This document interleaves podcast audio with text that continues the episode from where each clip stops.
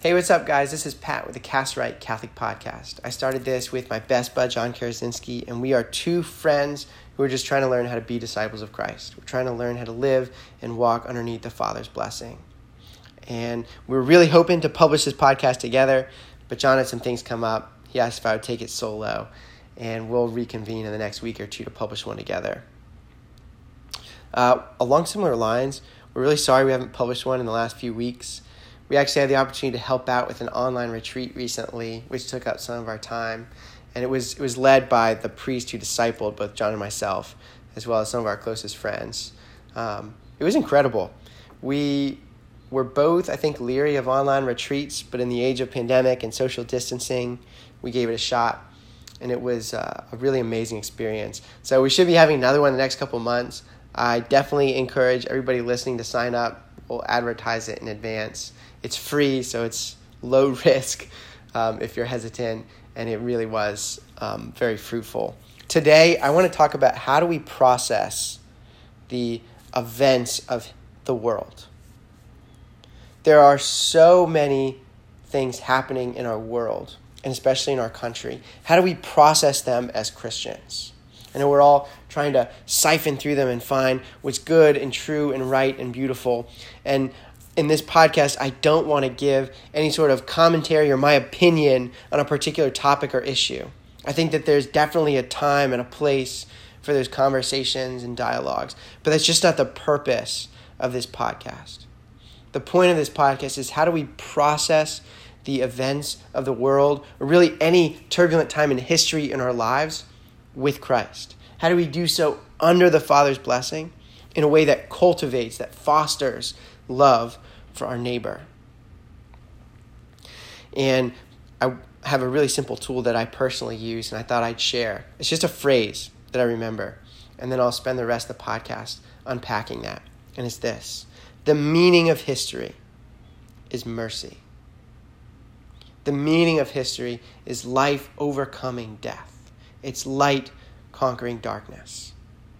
Jesus says in the Gospel of John, In this world you will have trouble. Take courage. I have conquered the world. In college, I actually had an opportunity to study abroad. And some of my experiences studying abroad helped bring about that perspective or that understanding. So, the program I did was based in Copenhagen, Denmark, which is not a place I had any aspiration of going. It wasn't on a bucket list or anything like that.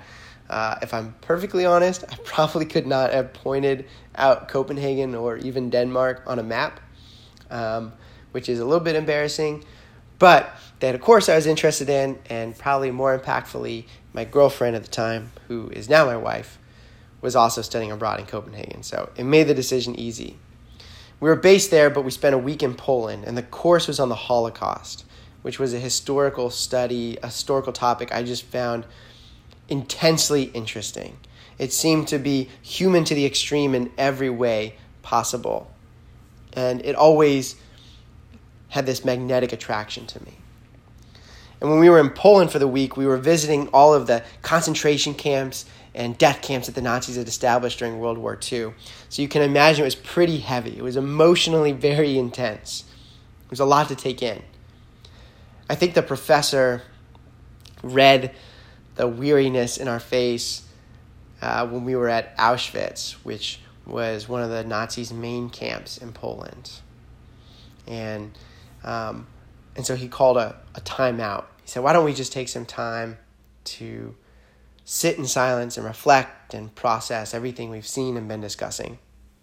I don't know the camp well enough to say exactly where we were when we did this, but in my memory, it was somewhere near the edge, the sort of fringe or outskirts of the camp. And it was this, there was this grassy opening that had an old stone foundation in the middle of it. I don't remember what the stone foundation was, uh, or the foundation of. I don't remember what structure was there. I think it was maybe a place where they were processing prisoners that were coming in, or um, it might have been an original gas chamber. It might have even been where they had the furnace that they put the bodies of um, of the prisoners that died, which is extraordinarily gruesome. whatever it was, it was a part of the Nazi camp. It was a part of Auschwitz. And all that remained was this stone foundation. What struck me as I was looking at it, trying to process everything we were seeing and discussing, was how the grass and the clovers and the moss were gradually covering the stones. And at one point, this deer came bounding through the, that grassy opening and was eating some of the grass and clovers. And what struck me is that I was sitting in this place that was the site of some of the most insidious and evil and horrific acts of history, certainly of our last century. And yet it was as if the earth, the ground, the soil was revolting, as if the turf said no to what we had done there in our broken humanity, what we in our brokenness had created, what death had sought to destroy, life was restoring, life was taking it back. I found that so poetic, and I thought that's the story. That's the story. It's so important to get the story right. I'm by no means any sort of expert historian or philosopher, but I do like to read a lot of history and philosophy. And one of the things that always strikes me when I'm reading someone, whether they're a philosopher, a political activist, commentator, leader, whoever, is there's always a narrative that they want you to believe about history. There's always a story they want you to believe about history of which their ideas or their movement is a culmination. And this was true of Friedrich Hegel. It was true of Karl Marx. It's even true of guys like Adolf Hitler. That there is a narrative of history they want you to believe of which their ideas, their movement is a culmination. And truth be told, we do this in our own personal lives. We believe narratives about our lives all the time that, oh, this always happens to me. Things never work out. I have the worst luck. I'm a failure. Whatever the narrative is that we believe of our lives. And the problem is, is if we get the story wrong, we run the risk of misinterpreting the events that occur. This was, I always thought, was really true of someone like Karl Marx, who I thought made very poignant observations about the world. That the world has these broken economic systems that oppress lots of people but he got the story wrong. And so he had the wrong remedy, the wrong response to the broken reality that he observed. In Christianity, we have our own narrative, we have our own story. And St. Thomas Aquinas said it could be summarized in two words exitus reditus. Exitus, everything proceeds from God. All life, all creation, all existence proceeds from God. And reditus, it returns to him. Like breath, breathing in and out, like a dance. This is the original dance of creation. From God, back to God. And what happens at the fall is humanity falls out of step with this dance. And we spiral farther and farther away from this life of God for which we were made, this life of God from which we were made. And in our brokenness, we need a Savior to come and lead us back to the life of God, the life for which we were made and from which we were made. And so, what happens is the heart of God, Jesus Christ, leaps into our brokenness to lead us back to the life of God from within our brokenness. And we call this mercy.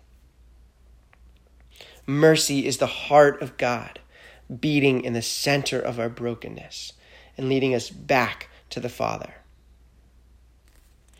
It was Martin Luther King Jr., who I think is one of the great prophetic voices of America in the last century, who said, The arc of the moral universe is long, but it bends towards justice. And I'm convinced that the justice he was talking about is the life of God that the justice he's talking about was the love and harmony and peace and goodness and kindness and gentleness and justice you find in the life of God. And what makes history, what makes the moral universe, what makes all things bend towards justice is mercy. So anytime there's something horrible that happens in the world or in the church, I try to remember that the meaning of history is mercy. In the church, we've had some horrible scandals. We've had some horrible scandals in the last couple years, but the history of the church is filled with scandals. And what I remember is that the meaning of history is mercy. That the point of the story, the church doesn't need to find some clever way of retelling the history of the church so that we push things under the rug, so that we hide it up. We can bear our wounds in all of their broken details because the point is not that the church is this oasis of people who already have it all figured out. It's the place where healing is occurring. It's the place where mercy is abiding despite brokenness. The difference inside the church from outside the church is that inside the church there is hope. That through faith we can be transformed in love by the mercy of God revealed in Jesus Christ.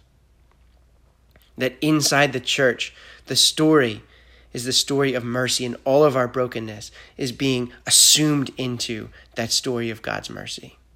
So, no matter how broken, how bad it gets, the mercy of God abides, beats, pulses in the center of the church, in the center of our broken life.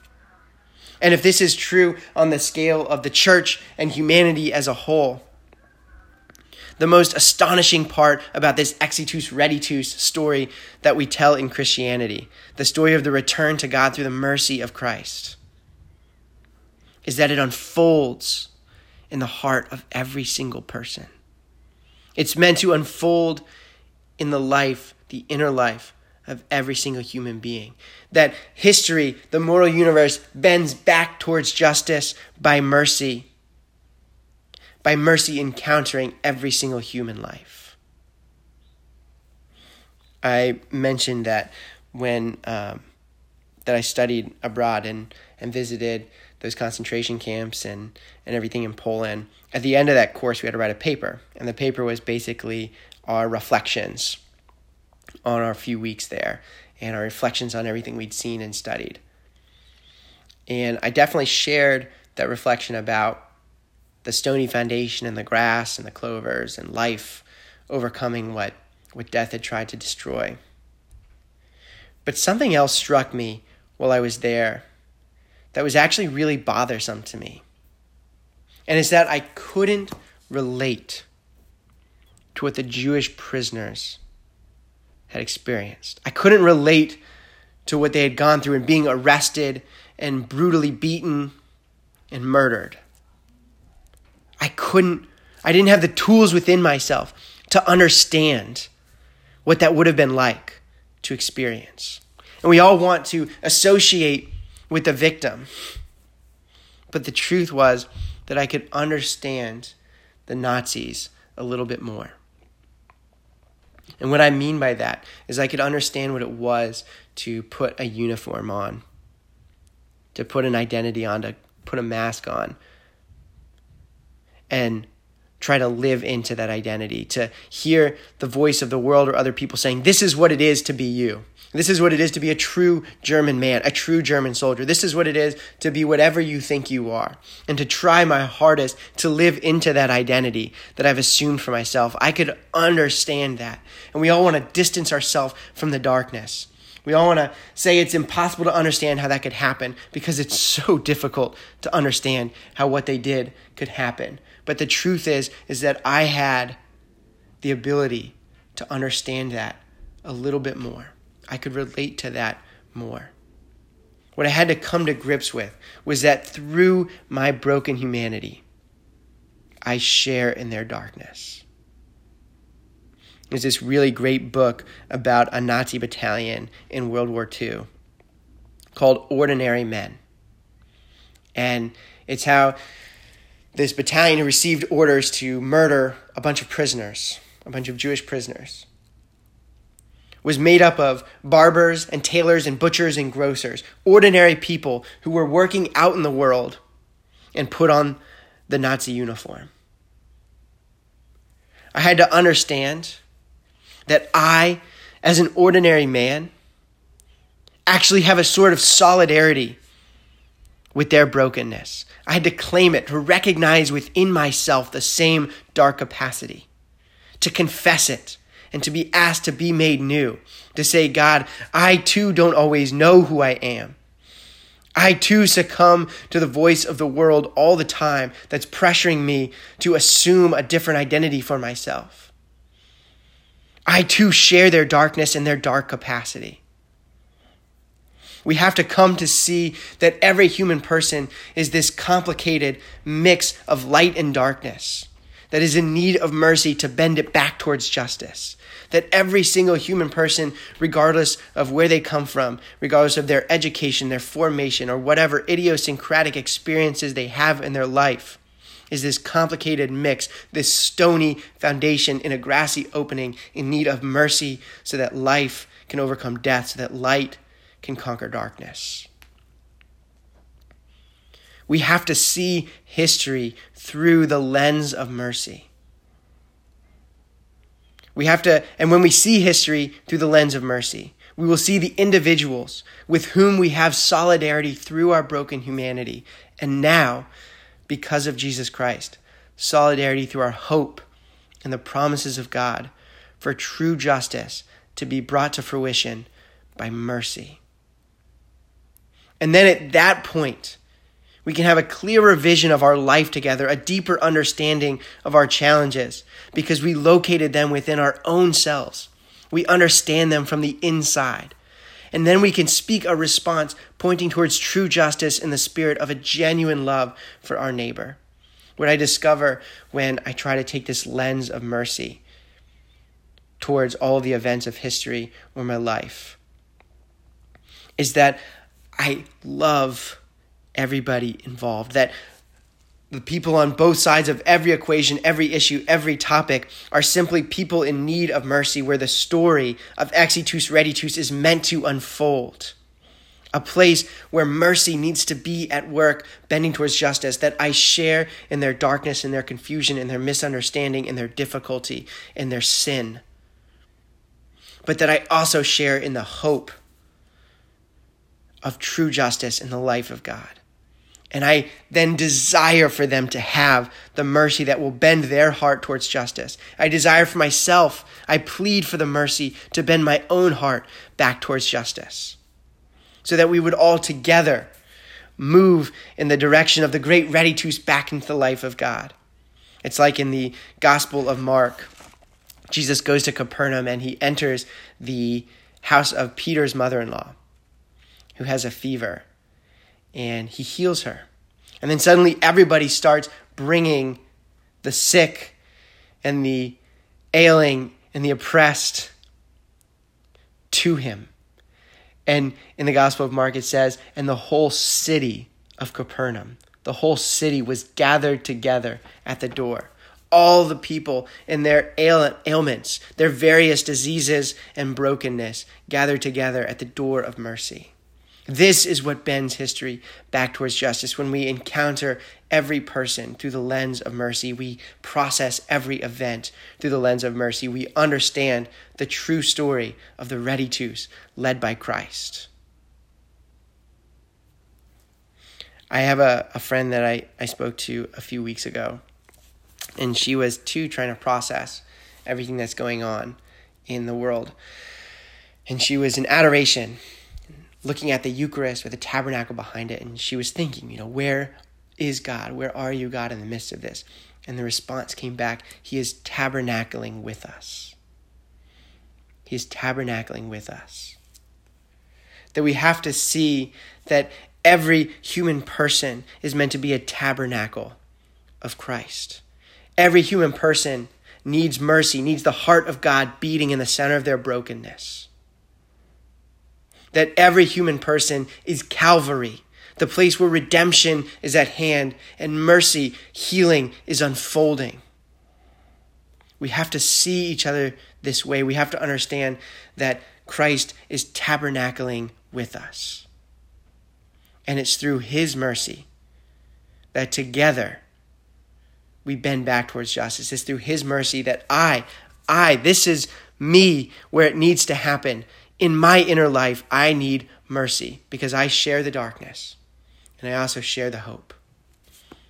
And that when we do this together, we can all bend back towards the life of God, the life of love, harmony, peace, kindness, joy, justice, for which we were made and from which we were made. Thanks for listening, guys. Um, I appreciate it. I hope this is helpful and edifying. And until next time, this has been the Cast Right Catholic Podcast.